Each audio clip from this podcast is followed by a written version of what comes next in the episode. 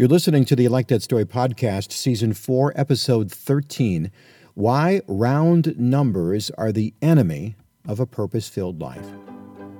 Today's story brought to you by Selby Studios, graphic imaging for family, home, and business. Now, here's America's storyteller, Jeff Gould.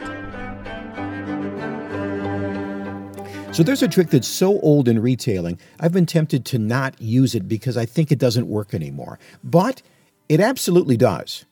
It's the old 99 trick.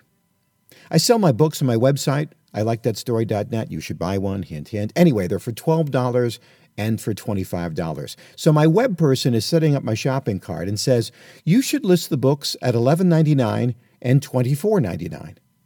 I say, Does that work? And she gives me this piteous look. Of course it does. Now, you go to a store, you see something, $59.99. Now, obviously, it's one penny less than $60. And even though you know that, you still think to yourself, well, it's only 50 bucks and change. Why does that still work? And more importantly, what does that have to do with living a life of purpose and passion? Well, two reasons inertia and psychology, and of course, another one, ageism. Ageism is alive and well in America today. Regardless of what we say about 60 being the new 40, it's not really perceived that way, is it? And it's not just an external thing, it's an internal thing. For example, I always figured that I would start my new venture in life when I was about 60. I wasn't sure exactly what that would look like, but I did figure that at approximately the age of 60, I would start something. What I learned was a little surprising. First, I started when I was 57. The reason for that I'm not still quite sure about. I think that God had a hand in that somehow. The second was it took much longer than I thought it would to change gears and get the process moving to what this new venture would look like as America's storyteller. I also realize now that if I would have waited until I was 60, I would forever have to tell people that I started my new venture when I was in my 60s, and there's something about that decade, isn't there? 60s, the age and decade of retirement, Medicare, Medicaid, and now people start to look at this venture as, as, as like a hobby. Oh, oh, you're taking up golf. Oh, isn't that nice? Oh, you're doing a little something in your retirement. And you don't want that narrative messing with your internal psychology.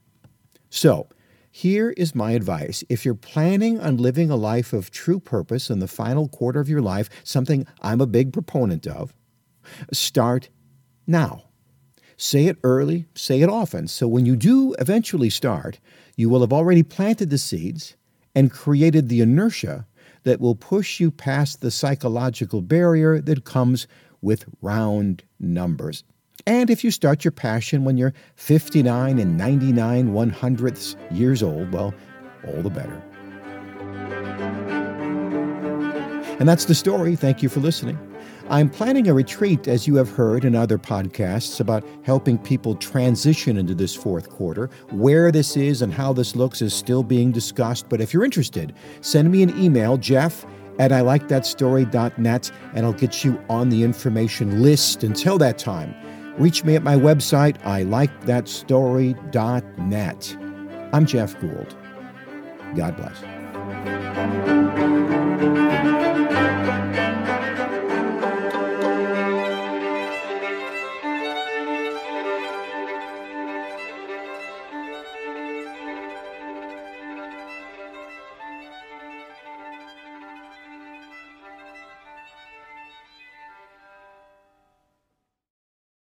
This podcast is a part of the C Suite Radio Network. For more top business podcasts, visit c-suiteradio.com.